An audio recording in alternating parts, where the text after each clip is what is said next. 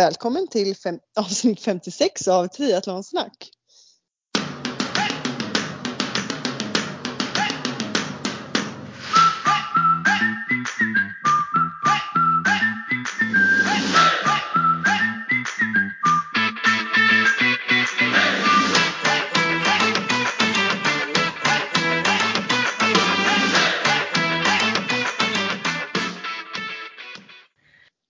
Med mig Sofia och på andra sidan har vi Therese.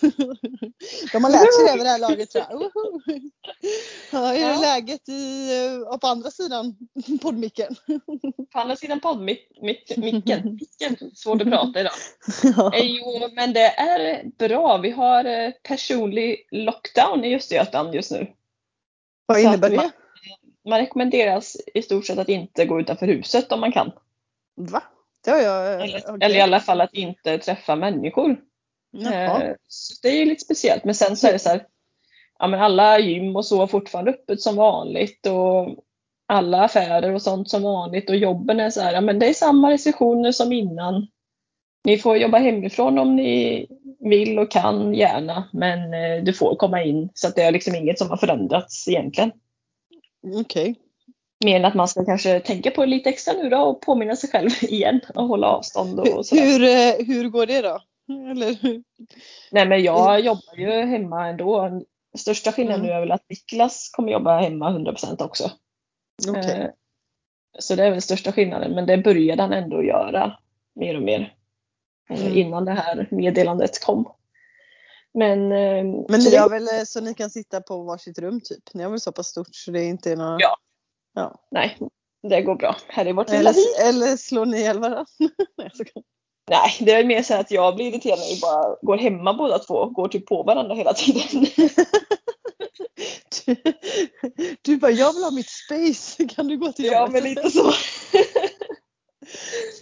Nej, men det funkar, gör det.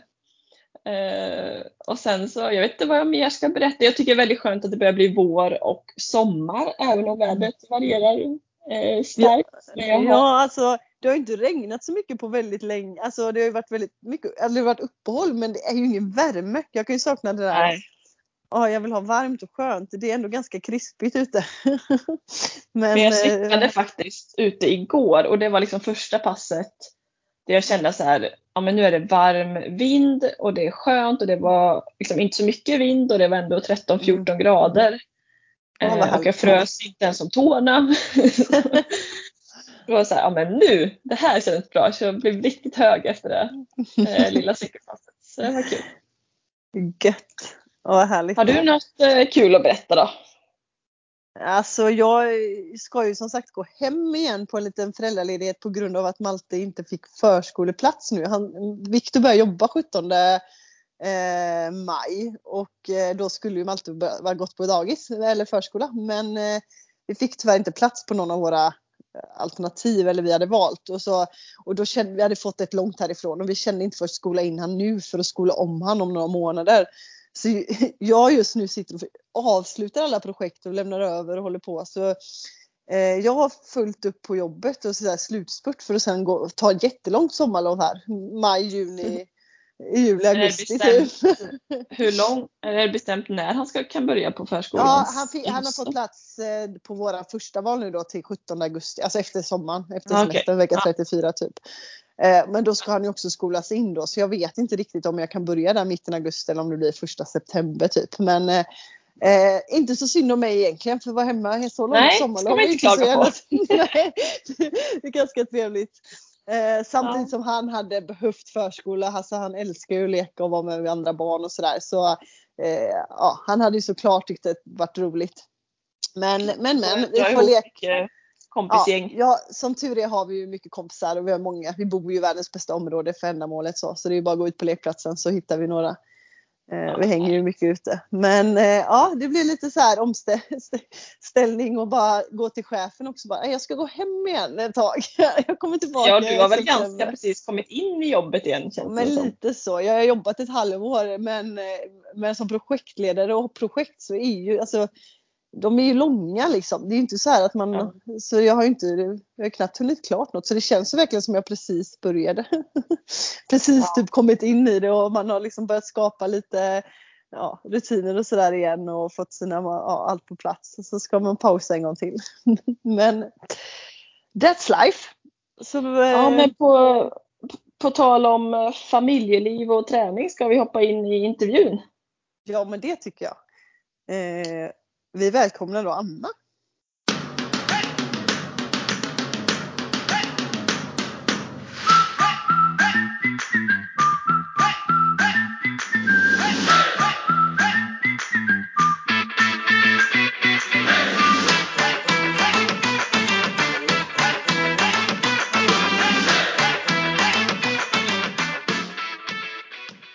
I dagens avsnitt ska vi intervjua Anna Jonasson som trollar med att få till jobb och träning som fyrabarnsmamma. Idag tränar hon för att må bra men har gått igenom både en händelserik och en aningen skakig resa fram till idag då hon nu är en av Sveriges främsta influencers i träning och familjeliv. Och hon inspirerar på så sätt väldigt många individer dagligen men för att höra Annas resa och lärdomar från henne själv så bjuder vi in henne i podden. Välkommen till Triathlonsnack Anna! Tack så mycket! Skulle du kunna börja, börja med att beskriva dig själv för lyssnarna? Eh, ja, det är ju väldigt svårt, men jag skulle nog eh, eh beskriva mig som väldigt eh, energisk. Men också har jag stort behov av att eh, växla det med eh, lugn, framförallt inifrån då och vara lite för mig själv. Så jag har ju ja, olika sidor som de flesta, men eh, framförallt mycket energi och kreativ. Hur ser eh, dina träningsrutiner ut idag? Ja, alltså jag har ju ganska inrutade träningsrutiner så här när jag är hemma i Stockholm. Och eh, tränar crossfit två dagar i veckan med mina kollegor. Så vi går iväg på lunchen och kör. Eh, sen så springer jag eh, ungefär två gånger i veckan brukar det bli. Av olika sort. Någon lite så här eh, intervaller och någon eh, bara liksom på känsla utifrån vad, vad jag känner för och kroppen mår. Eh, och sen så styrketränar jag själv så här lugnt eh, två dagar i veckan. Så så brukar det se ut och sen så släpper jag allt det där när jag åker iväg på semester eller eh, om det också ifall det uppstår någonting liksom i vardagen så att jag måste ändra liksom så.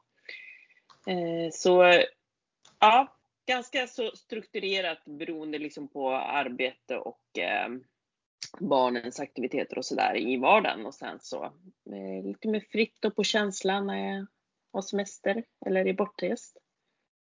Det låter ju bra, ganska bra variation på träning då med både löpning och crossfit och egen styrketräning. Och... Absolut. Det, ja, jag gillar variation och känner också att kroppen behöver det.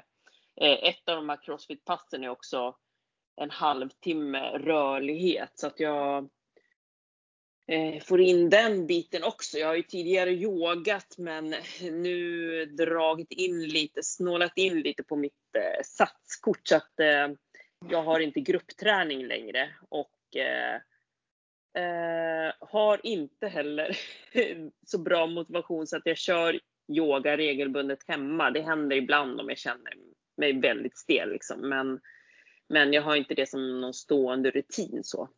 Så det är bra att jag kan få det också på, i crossfit-boxen. För du sa att det var viktigt för dig att hitta lugn emellanåt. Vad, hur hittar du det? Eller vad gör du för att hitta det lugnet?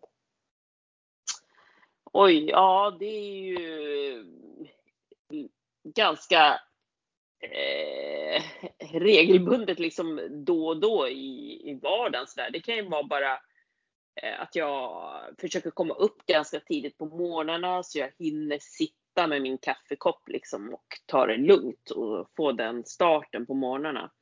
Eh, sen så kan det ju vara bara en eh, eh, lunchpromenad i solen sådär, lyssna på musik. Det har ju varit väldigt liksom eh, musik eh, är verkligen någonting som hjälper mig eh, i många olika situationer. Även för att få energi men också för att hitta lugnet. Eh, och sen också, jag går och lägger mig ganska tidigt eh, för att hinna läsa en bok och ja, kopplar av framför någon eh, serie i soffan och sådär. Så, ja, det är lite olika men eh, jag får alltid in det i någon form varje dag. Mm. Så tänkte jag vi tar nästan den stora frågan för här, den här intervjun. Men hur löser du träning och vardagen med fyra barn, jobb och allt vad det innebär?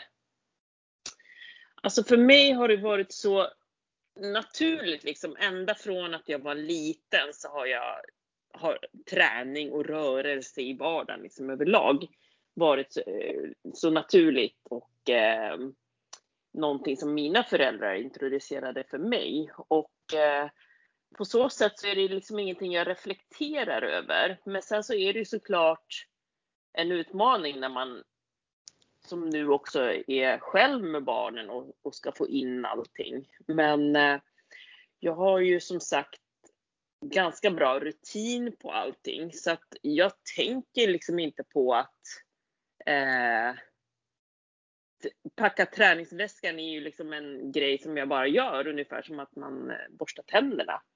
Och eh, även när barnen var små så där så turades jag och min eh, exman då eh, om att träna för han är också inom träningsbranschen så att det var liksom ingen, inget vi ifrågasatte liksom. Det var självklart att vi skulle hjälpas åt liksom så att eh, Eh, båda fick sin träningstid och jag har ju alltid jobbat med träning på olika sätt så där så att jag har haft nära till gymmen eh, när jag jobbade då på ett gym så att man kunde ta sig. Och jag fick jag en avbokning av en PT-kund så kunde jag ju köra mitt pass då liksom. Eller jag var liksom redan på plats så det var ju ingen tid som gick åt för att träna liksom. Och ta sig till ett eh, gym. Eh, sen så också det här med, ja men på vägen till och från olika ställen så eh, passar jag på då att träna om det, ja, jag försöker liksom planera så att det går smidigt in i vardagen. Liksom. Det är väl egentligen det, det bästa knepet jag har, liksom att det inte blir någon stor procedur av eh, träningen eh, utan den flyter liksom in i, i vardagen. Ja, imponerande och inspirerande att höra hur du får ihop det. Eh, ja. har, du, har du några mål med din träning? Just nu så har jag faktiskt inte det och det har jag inte haft nu på ja, de senaste två åren i alla fall. Sen så har det ju varit inställda lopp och sådär nu under eh, mm. pandemin så att det spelar ju också in. Men jag tycker det är rätt skönt också att inte ha några mål ett tag.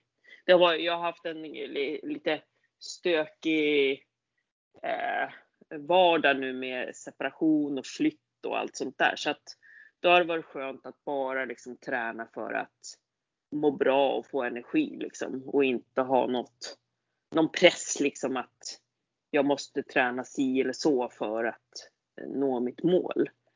Eh, sen så har jag ändå alltid, jag har ju den här lilla tävlingshjärnan så att eh, jag, jag, strävar alltid efter, ja men, att försöka göra flera eh, pull-ups till exempel.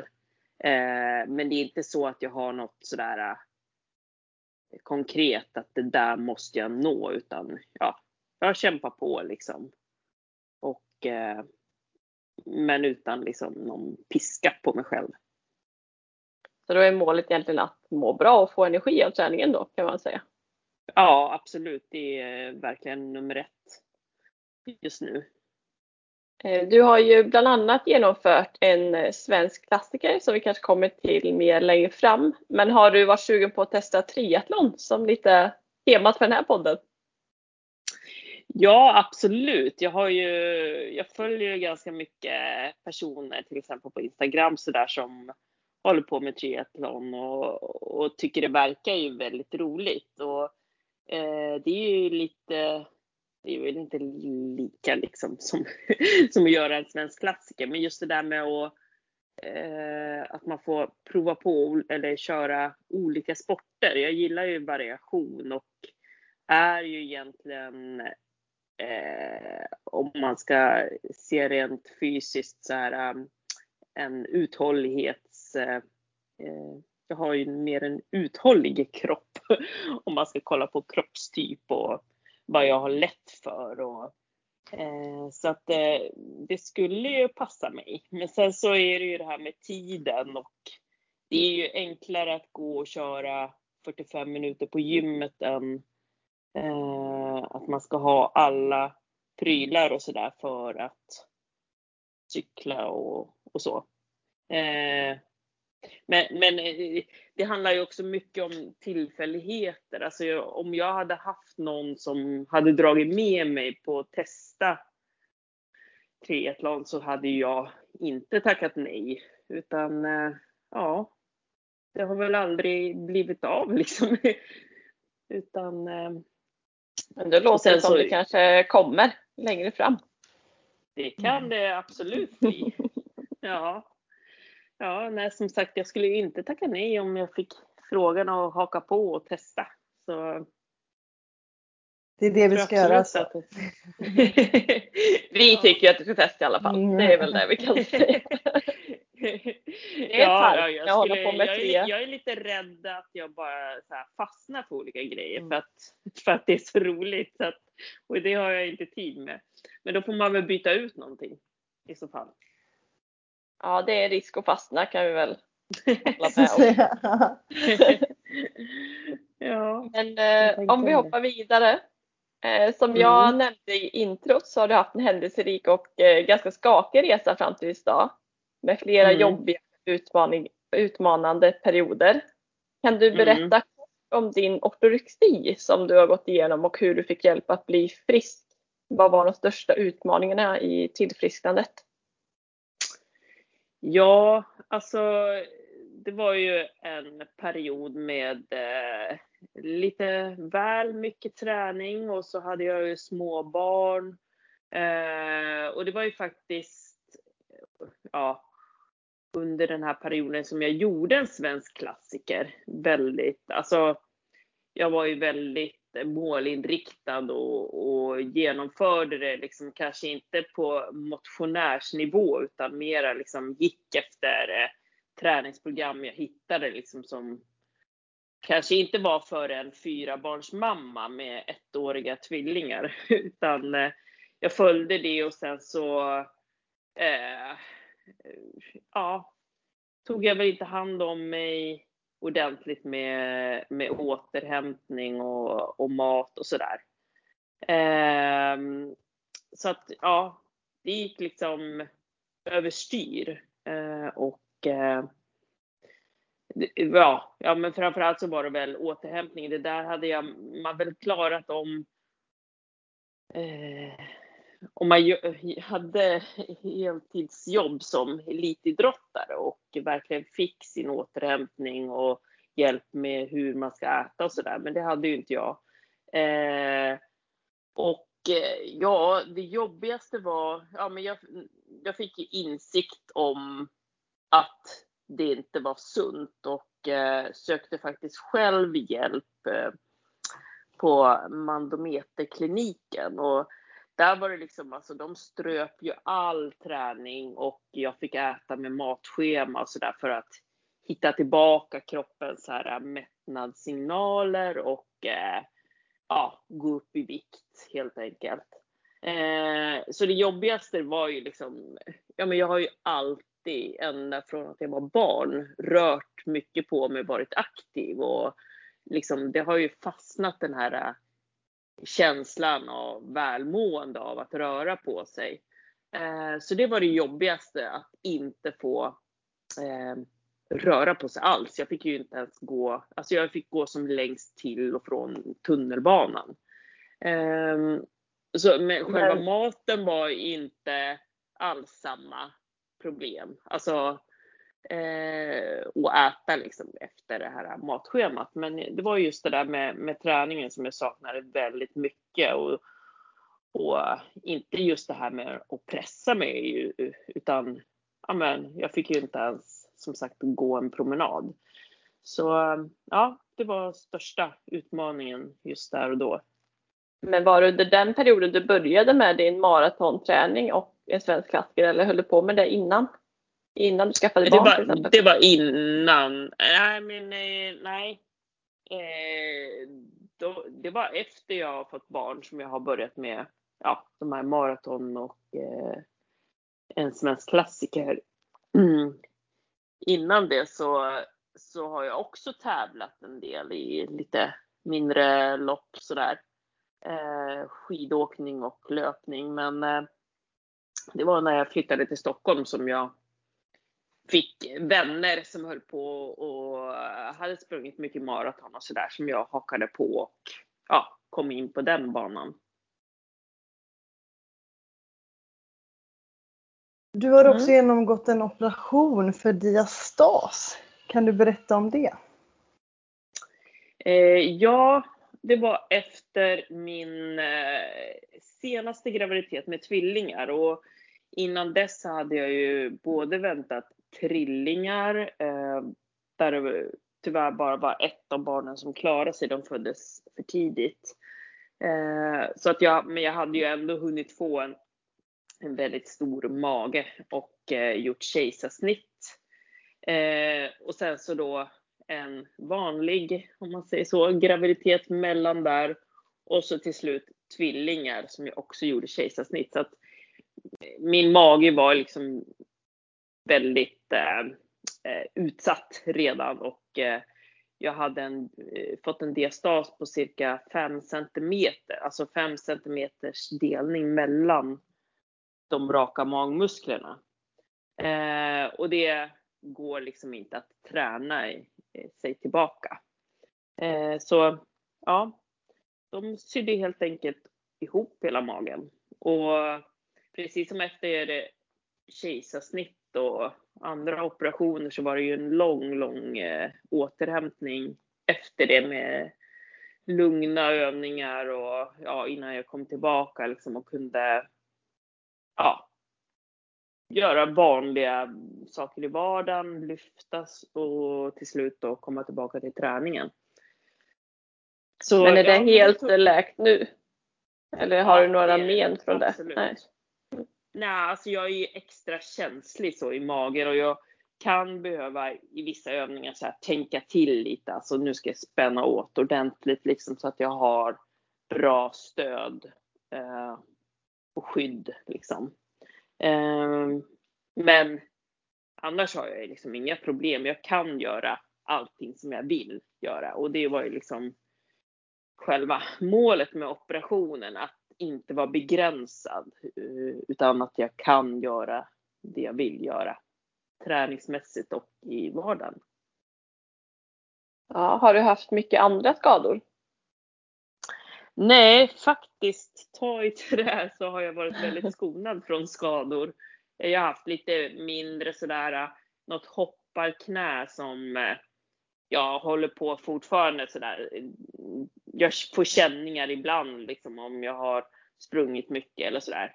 Men eh, det räcker med att jag kommer in i min goda rutin med att köra några sådana här prehabövningar för knät så, så försvinner det. Så det är det och samma sak med någon axel som, som var eh, inklämd när jag började med crossfit eh, för eh, två år sedan. Jag hade en liten kortare period då när jag körde det.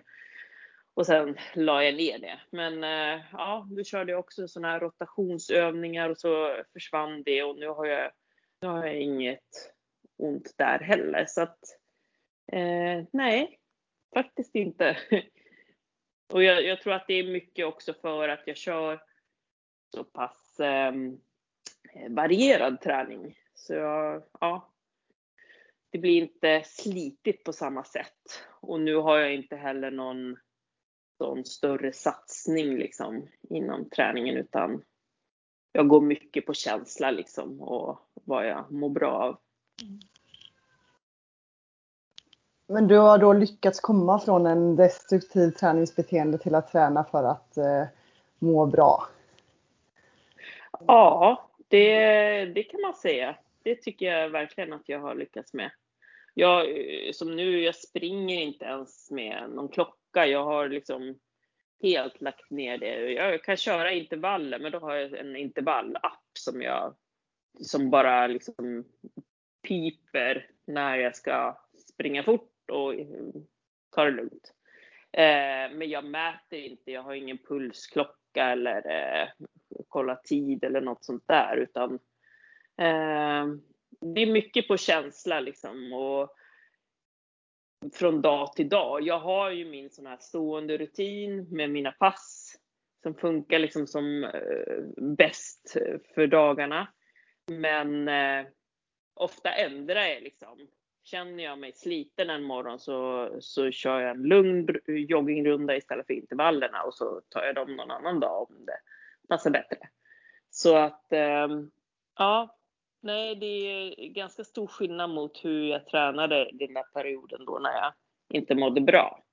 Och det handlar ju mycket om kontroll och press på sig själv liksom. Eh, som jag har eh, kommit ifrån idag. Jag tänker du har inte, du får inte någon slags ångest då över att behöva rucka om i dina rutiner eller hoppa över träning? För det kan Nej. vara mycket kopplat till det. Nej. Nej. Sen så känner jag absolut alltså att jag har ju mer energi och jag, ja, eh, så. De dagar jag tränar mot när jag har en vilodag, alltså då kan jag vara lite sur. Eller inte känna samma liksom flow som, som när jag tränar, men jag vet att jag behöver det. Men det är inte någon ångest så eh, längre. Utan eh, jag känner igen jag, det där med surheten. ja, jo men alltså det är ju väl som Alltså träningsberoende kan jag säga att det är Alltså men det är ju en annan sak än att vara sjuk liksom så att det är ett eh, tvång liksom. Det är en sak att träna för att må bra än att träna för att inte må dåligt. Eller, nej, jag vet.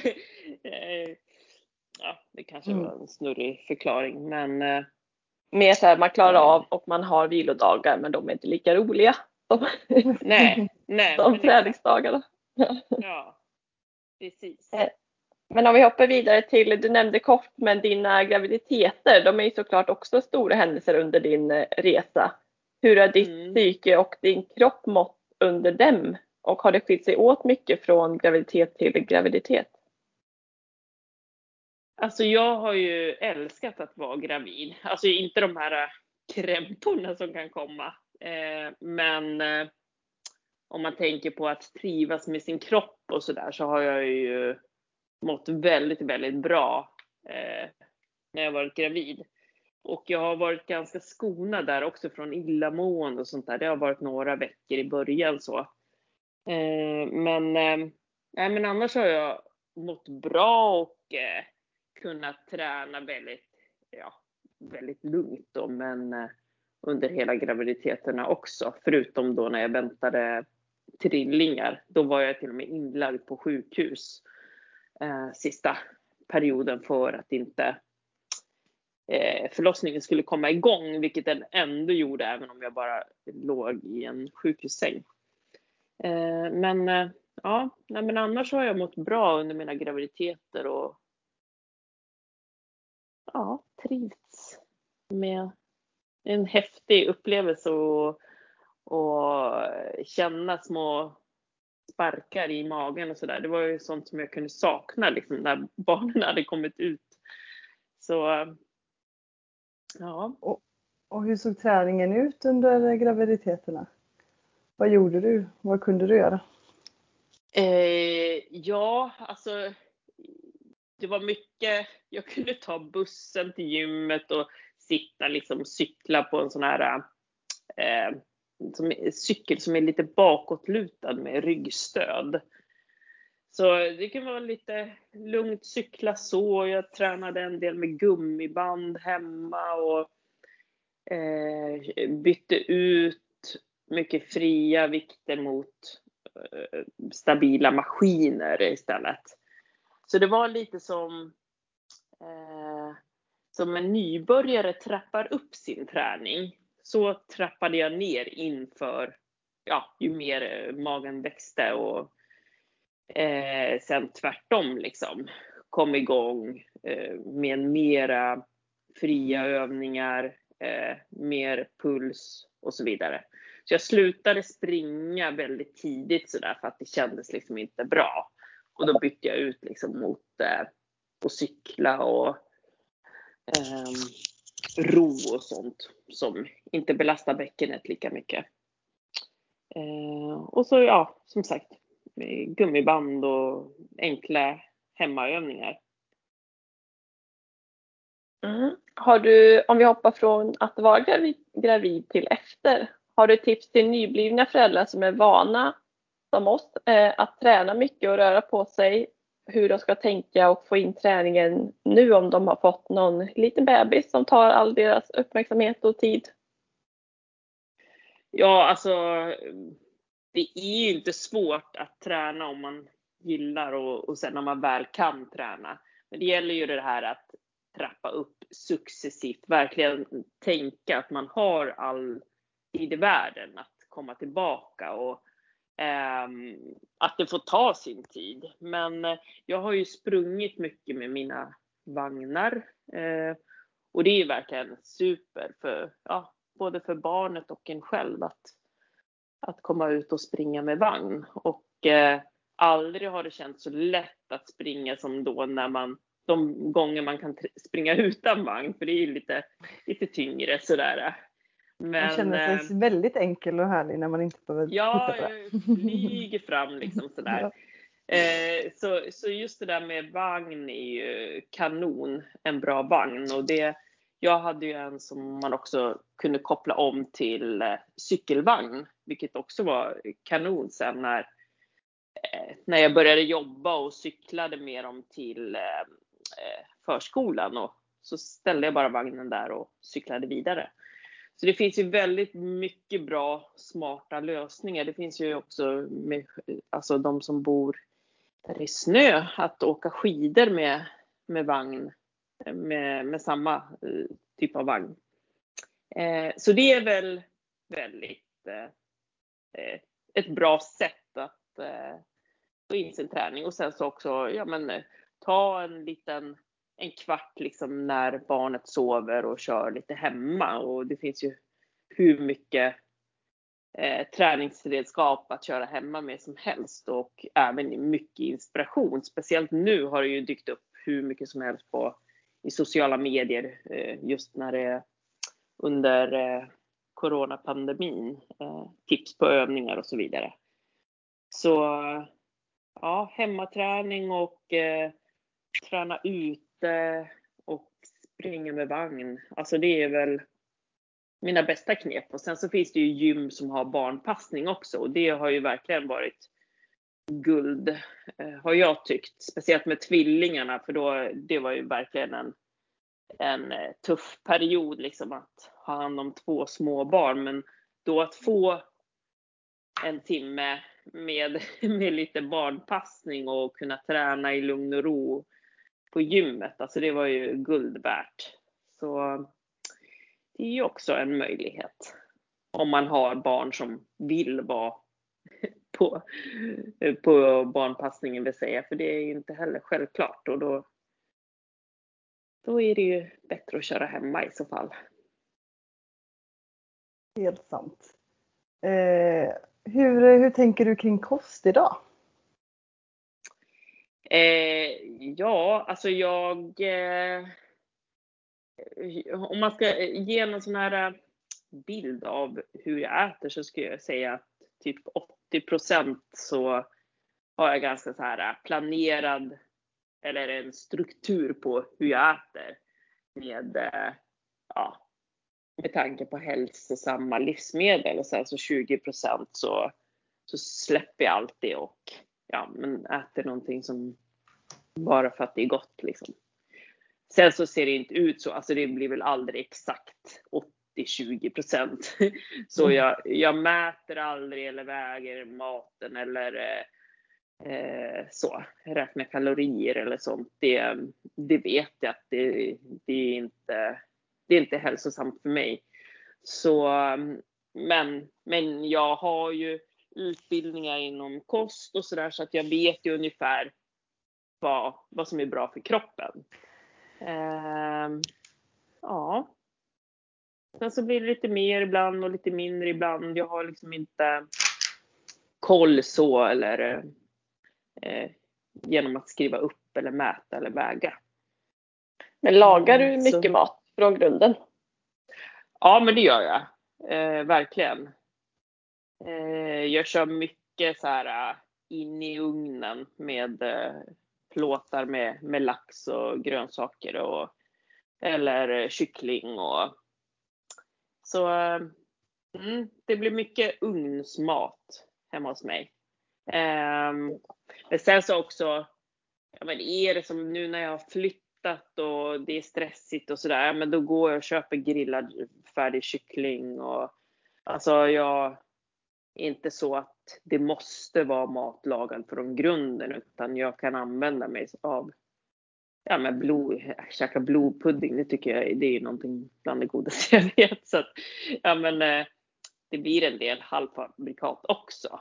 Eh, och det är ju liksom sånt som jag också själv har ätit som barn. Alltså jag, eh, ingenting jag har lidit av eller blivit sjuk av eller sådär utan eh, äter man bara varierat så, så tror jag att eh, ja, kroppen tar hand om det och ja, mår bra.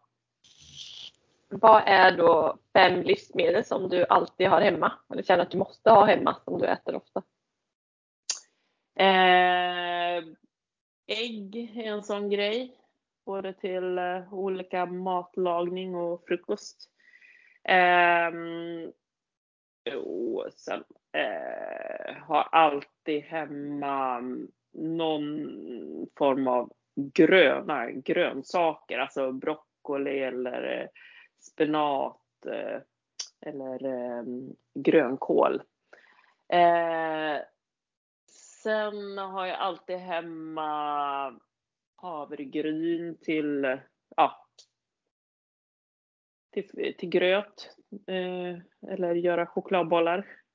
Eh, har alltid hemma kaffe. Det är verkligen så här, eh, en grej jag måste ha på morgonen. Sen kan jag klara mig hela dagen om det är så. Men eh, just morgonkaffet är viktigt. Eh, hur många har jag tagit nu? Fyra. Um, oj.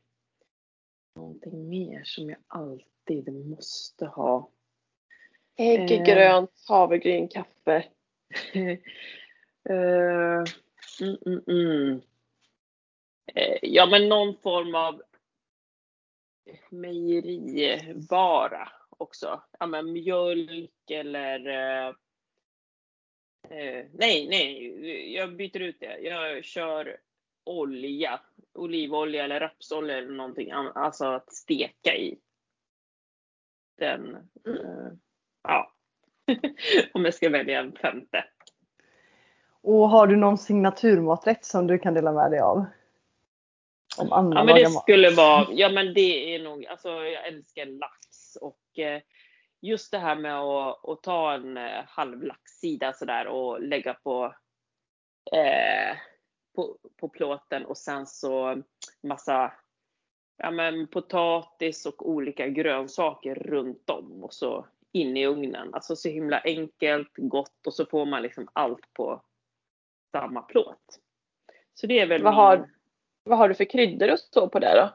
På själva laxen och den eh, Jag gillar ganska så naturell så att jag brukar ha eh, flingsalt eh, och mm. peppar. Eh, det tycker jag är godast. Sen ibland så här lite dill eller eh, ibland har jag också eh, vad heter det, pesto som jag brer över. Men eh, oftast bara flingsalt och peppar. Mm. Enkelt och gott. Ja, verkligen. Ja, men då får man fram verkligen så här laxsmaken. Så, mm, hur tänker du hur tänker du kring kosten för dina barn? Är det något speciellt du tänker på där för att de ska få i sig av allt som är nödvändigt? Ja, eh, jag försöker ju peta i dem lite grönsaker. De är inga stora grönsaksälskare men eh, just när jag lagar mat så där, då kan jag göra i ordning så här eh, morötter och grejer som de kan knapra på under tiden. Så det är mitt lilla trick så där så att de ändå ska äta med, eh, några grönsaker.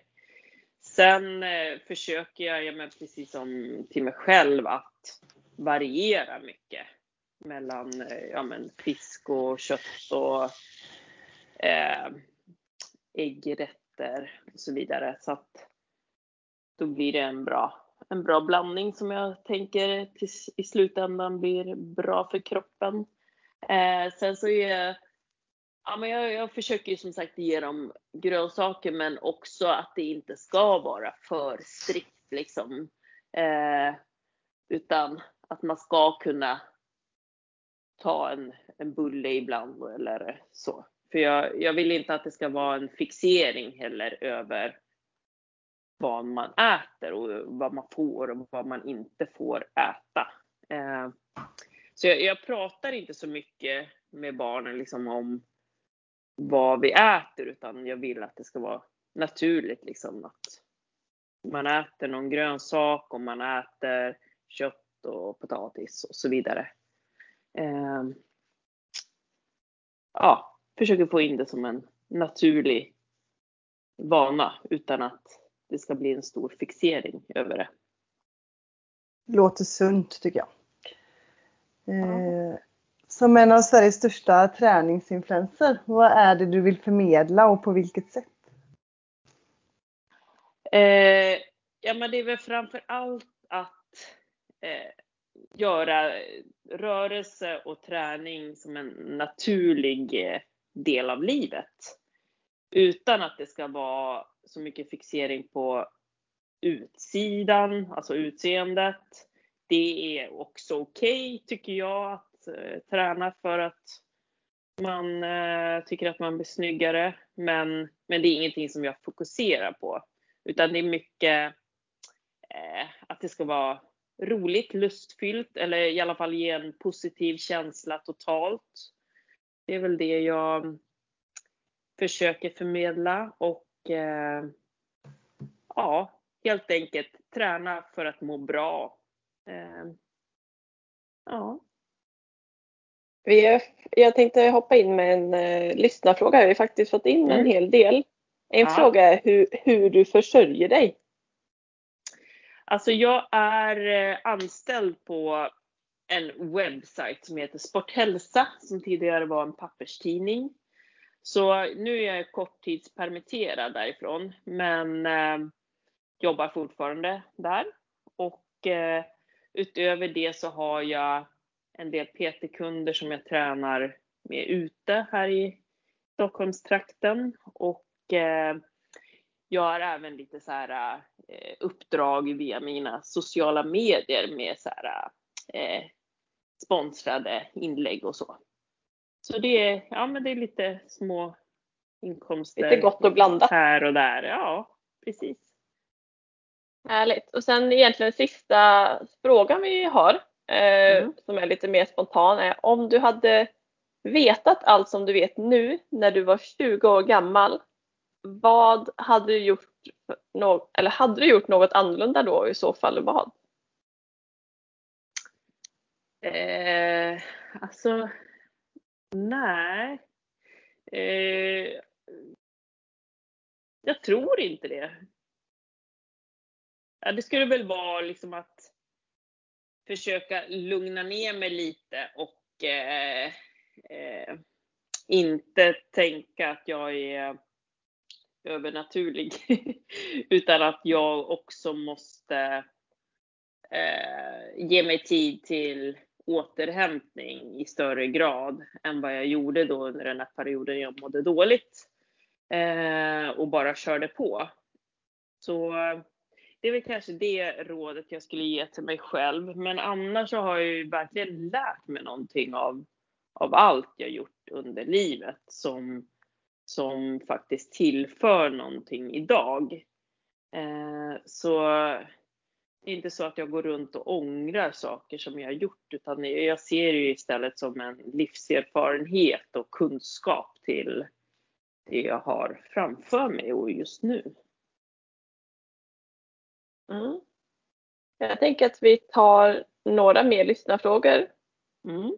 Eh, vi har fått in en som är om du har något tips på till när man blir äldre om man är van att träna mycket då man behöver mer återhämtning, hur man ska te sig till det? Ja, alltså mycket inom träning det handlar ju om att lyssna på kroppen och jag tror att, eh, eller tror, jag vet, jag känner ju själv det att jag har ju inte samma, jag behöver mera återhämtning och lugn än vad jag gjorde när jag var 20. Eh, så det kommer ju ganska naturligt om man då lyssnar på kroppens signaler och, och eh, rättar sig efter dem. Så, men, men däremot så tycker jag inte som jag har sett liksom råd om att eh, när man är äldre så ska man träna på ett speciellt sätt. Alltså det, det tror jag inte på utan jag eh, tror att vi kan köra på liksom med tung styrketräning, vi kan köra högintensivt, men kanske mera vilodagar och, och, och mer prio på återhämtning i, däremellan de här passen. Eh, så, så ja, mitt råd är väl att lyssna mycket på kroppen, Eh, behöver inte vara rädd att ta i och köra tungt, men prioritera verkligen återhämtningen. Mm. En sista lyssnarfråga då, så har vi fått in eh, Har du tips till att motivera sig? Ja, alltså jag tror ju Vissa kan ju behöva sänka kraven lite för att få mer motivation. Att det inte ska vara så hög tröskel att man känner liksom pressen att nu måste jag springa intervaller. Annars kan jag inte ge mig ut. Eh, så det, det, är verkligen svårt att ge generella råd. Men, men för vissa kan det vara en grej att bara utgör och, och ha inte den där piskan på dig utan känn efter och eh, öka takten ifall det känns bra. Eh, så försök att preppa sig med den här positiva känslan som man alla vet att man får. Och det fina liksom, ja men nu är det jättefint väder, då kan ju vara det som är moroten istället för att nu ska jag ut och springa. Eh, sen så tvärtom, vissa behöver ett mål och då kan ett lopp eller eh, ett annat mätbart mål verkligen ge bra motivation. Så, så det beror ju på lite vad man är för typ helt enkelt. Eh, vad man ska använda för morötter man får helt enkelt testa sig fram. Ja, man får gå tillbaka till sig själv och tänka, vem är jag? Vad behöver jag för att motivera mig? Ja, och det handlar ju mycket om om man är en prestationsmänniska eller eh, behöver en, en kick, liksom en spark i baken för att göra saker. Och det tror jag att de flesta har lite koll på. Så, mm. Bra. Ja men bra, då tänkte vi hoppa in till vad vi kallar topp tre-listan. Mm. Eh, och den här gången så är det kanske inte riktigt en lista men det är i alla fall tre tips. Eh, mm. Vi vill ha dina bästa tips till kvinnor som tränar mycket och antagligen då prestationsinriktat. Hur de ska tänka nummer ett då inför när de vill försöka bli gravida. Två när de väl är gravida och tre precis efter när, efter en graviditet. Är det en av varje nu då Sofia? Eller är det Ja, jag tänker det. Jag ja. tänker det en av varje. Om det nu finns några lite konkreta tips kring det. Ja, alltså som jag själv alltid har tänkt kring mina graviditeter, det är ju att eh, det är en så pass kort period som man är gravid och eh, inför en graviditet, alltså vill man verkligen ha ett barn så är det målet. Då flytta målet från den hårda träningen till barnet och anpassa träningen efter det. Eh, för livet är som sagt långt och det finns tid att träna efter ett barn. Då. Så um, vad var det nu? Vad började jag med? Um, ja, men då är det egentligen jättetips när man vill försöka bli gravid att anpassa träningen. Ja, absolut. Och att det kan kännas jobbigt att sänka nivån, men det är då man får tänka på det här barnet. Liksom. Det är det som är målet. Eh, och då kan man behöva ta det lugnare, träna betydligt lättare, vilket jag gjorde. Jag gick ju upp i vikt och jag, eh, ja men för att få bättre, eh, så att kroppen verkligen var redo för att bli gravid.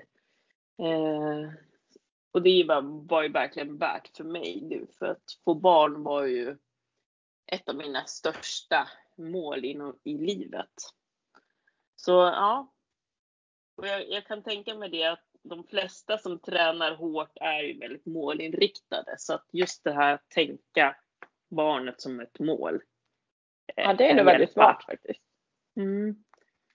Eh, sen under själva graviditeten, det är väl lite liknande liksom att eh, ta hand om barnet liksom för att det ska må bra och då kan man inte pressa sig eh, på samma sätt. Sen så faller det sig ganska naturligt också eftersom man, man känner av kroppen liksom att det, det funkar liksom inte att, att köra på samma sätt. Utan man måste ta det lugnare. Men, men just att ta hand om barnet genom att ta hand om sig själv och ja, träna mer eh, på känsla. Eh, är mitt, mitt stora råd. Så eh, även här att lyssna verkligen på kroppen. Man känner tydligt vad som funkar och inte funkar. Sen kan det vara bra att läsa på också, men, men kroppen har ju ett väldigt tydligt språk så att eh, lyssna mycket på den under graviditeten. Eh, och samma sak efter. Eh, den här tanken att livet är långt, det finns alltid i världen att komma tillbaka och, och träna hårt. Eh, men att trappa upp träningen precis på samma sätt som man trappade ner eh, under graviditeten.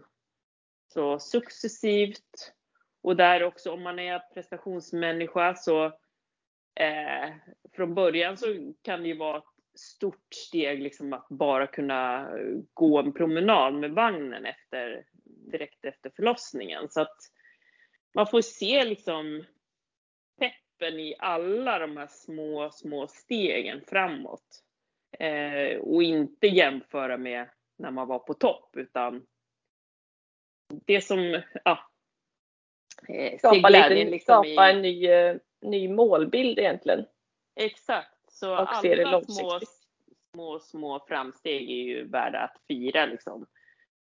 Eh, utan att jämföra med när man var på sin, eh, i sin eh, livsform liksom, träningsmässigt. Men det Så, låter bra att fira mycket. Ja, absolut. Det tycker jag ska göra. Ja, Therese, vill du ja. hoppa in på fem snabba? Yes, dagens sista. Då, jag kommer mm. dra två alternativ och du ska svara det ena eller det andra. Mm. Eh, yes, så jag kör igång. Ja. Eh, träna med eller utan musik? Med, helt klart. Träna på tidig morgon eller sen kväll? Tidig morgon, helt klart. Sprint eller olympisk distans? Mm. Vad är olympisk? Um, sprint. Kortare, långa distanser blir väl, ja, om du får välja liksom. Ja, ja men då säger jag sprint. Eh, skavsår eller håll? Skavsår. Varma eller kalla förhållanden under tävling? Kalla. Snyggt. Det var en snabb på att svara. Sen är det inte helt lätt med eh, sprint och olympisk när man inte håller på med triathlon. Men lite så här, sprint är ju en kort variant och olympisk är längre. Så gillar man att hålla på uthållighet eller är det liksom snabbt och hårt liksom? Ja, ja men den var ju svår även ja. för att, för jag gillar ju också långa pass. Ja. Men, ja. men sprint kan ju vara ett bra mål att ha som triathlon-debut. ja, jo men absolut. Det kan ju vara en bra start kanske. Ja men kul. Jag tänker för våra lyssnare om de vill eh, följa dig Anna, vart eh, gör man det bäst? Ja, det bästa är ju på Instagram för där har jag också länkar till de andra plattformarna. Så att det, det är som, som mitt namn, Anna Jonasson i ett svep.se är mitt eh, namn där på Instagram. Och är det någonting mer du vill tillägga eller som du känner att vi har missat innan vi drar eh, vad som kommer i nästa avsnitt? Eh, nej, jag kan inte komma på någonting speciellt sådär. Nej, det har varit högt och lågt i det här avsnittet. Jätteintressant ja. och kul att höra. Jättekul att ha det här. Jätteroligt att få vara med. Men inför nästa avsnitt då, då har vi mm. ingen mindre än eh, Sara Svensk i podden för andra gången. Eh, mm. Det ska bli jättekul att uh, höra hur det är med henne i dessa tider och hur det går att vara proffstriatlet i Corona, ja, som, som det ser ut nu helt enkelt. Mm. Eh, och om du inte har lyssnat eh, på vårt förra avsnitt med Sara så gå in och lyssna. Det är avsnitt ja, 14. Eh, ja. Sofia, ska du dra lite om sponsring också? Ja, innan vi släpper det lyssnare tänkte vi bara påminna om att eh, testa återhämtningsdrycken Smartfish som vi har eh, testat jag och Therese eh, för att få bättre effekt av din träning och mer energi till vardagens bestyr som vi pratat mycket om idag. Så testa den, den är god och smidig att ha med sig och vi har vår kod triathlonsnack20 där ni får 20 Så, så med de orden. Så, så tackar vi Anna och eh, lyssnarna för eh, dagens avsnitt. Så får ni ha en fantastisk dag. Mm, tack allihopa. Ha det gott.